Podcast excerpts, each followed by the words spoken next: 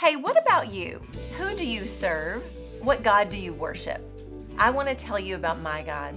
He's the God of Abraham, Isaac, and Jacob. He's the beginning and the end because He is the great I am. He's the God of the universe. He created all things, set the moon and stars in their place, and in Him all things hold together.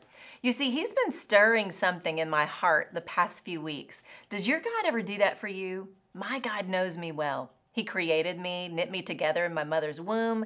He loved me so much. When sin separated us, He sent His Son Jesus to die and pay the price for my sins. But it didn't end there. He rose again and defeated death, hell, and the grave so I can spend eternity in heaven with Him.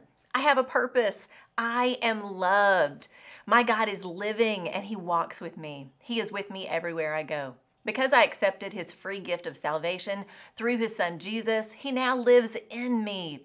So my heart is often stirred to action by the truth of his word and the leading of his spirit. I want my life to align to His will for me because in that place I find rest. It's what's best for me. He created me, so He knows me best and is a good, good Father who wants to give me the desires of my heart as I delight in Him. And right now, my heart is stirred and I can't be silent.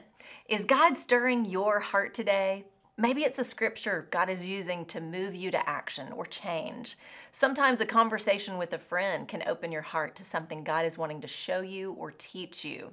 Every week, my preacher husband delivers God's word to our church family of families, and I walk away chewing on some truth that God wants me to meditate more on. The Word of God is sharp, living, and active. So when I have something that gets my attention, I do not want to ignore it. You shouldn't either. Write it down, read it again, discover more about it, and ask God to reveal how you can apply it to your life. Just knowing the truth doesn't lead to change. No more than a bar of soap not applied to your body can wash it clean, right? Where do you stand with the living God? Today is the day of salvation. Joshua 24, 14, and 15. But if serving the Lord seems undesirable to you, then choose for yourselves this day whom you will serve, whether the gods your ancestors served beyond the Euphrates or the gods of the Amorites in whose land you are living. But as for me and my household, we will serve the Lord. These words are part of Joshua's final message for God's people before his death. He was 110 years old and he lays it all out on the table, reminding them of where they came from and all God had done. Still, he asks, Who will you serve? As for me, I will serve the Lord. Those are the words I can't get out of my heart.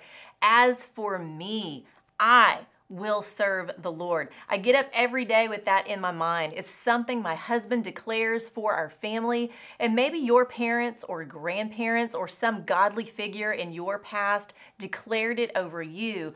But here's the thing have you declared it for yourself? Their faith won't save you. Choose you this day whom you will serve. We are daily surrounded by other gods. We put so many things above serving the Lord. It's not easy. There will be persecution, but there is no one like my God. And as for me, I will serve the Lord. That makes all the difference in my life. That's the truth. That's what God has stirred in me. Write these words down or put them in your phone. As for me, who do I serve? What do you choose? As for me, I will serve the Lord. I'm Lori Klein.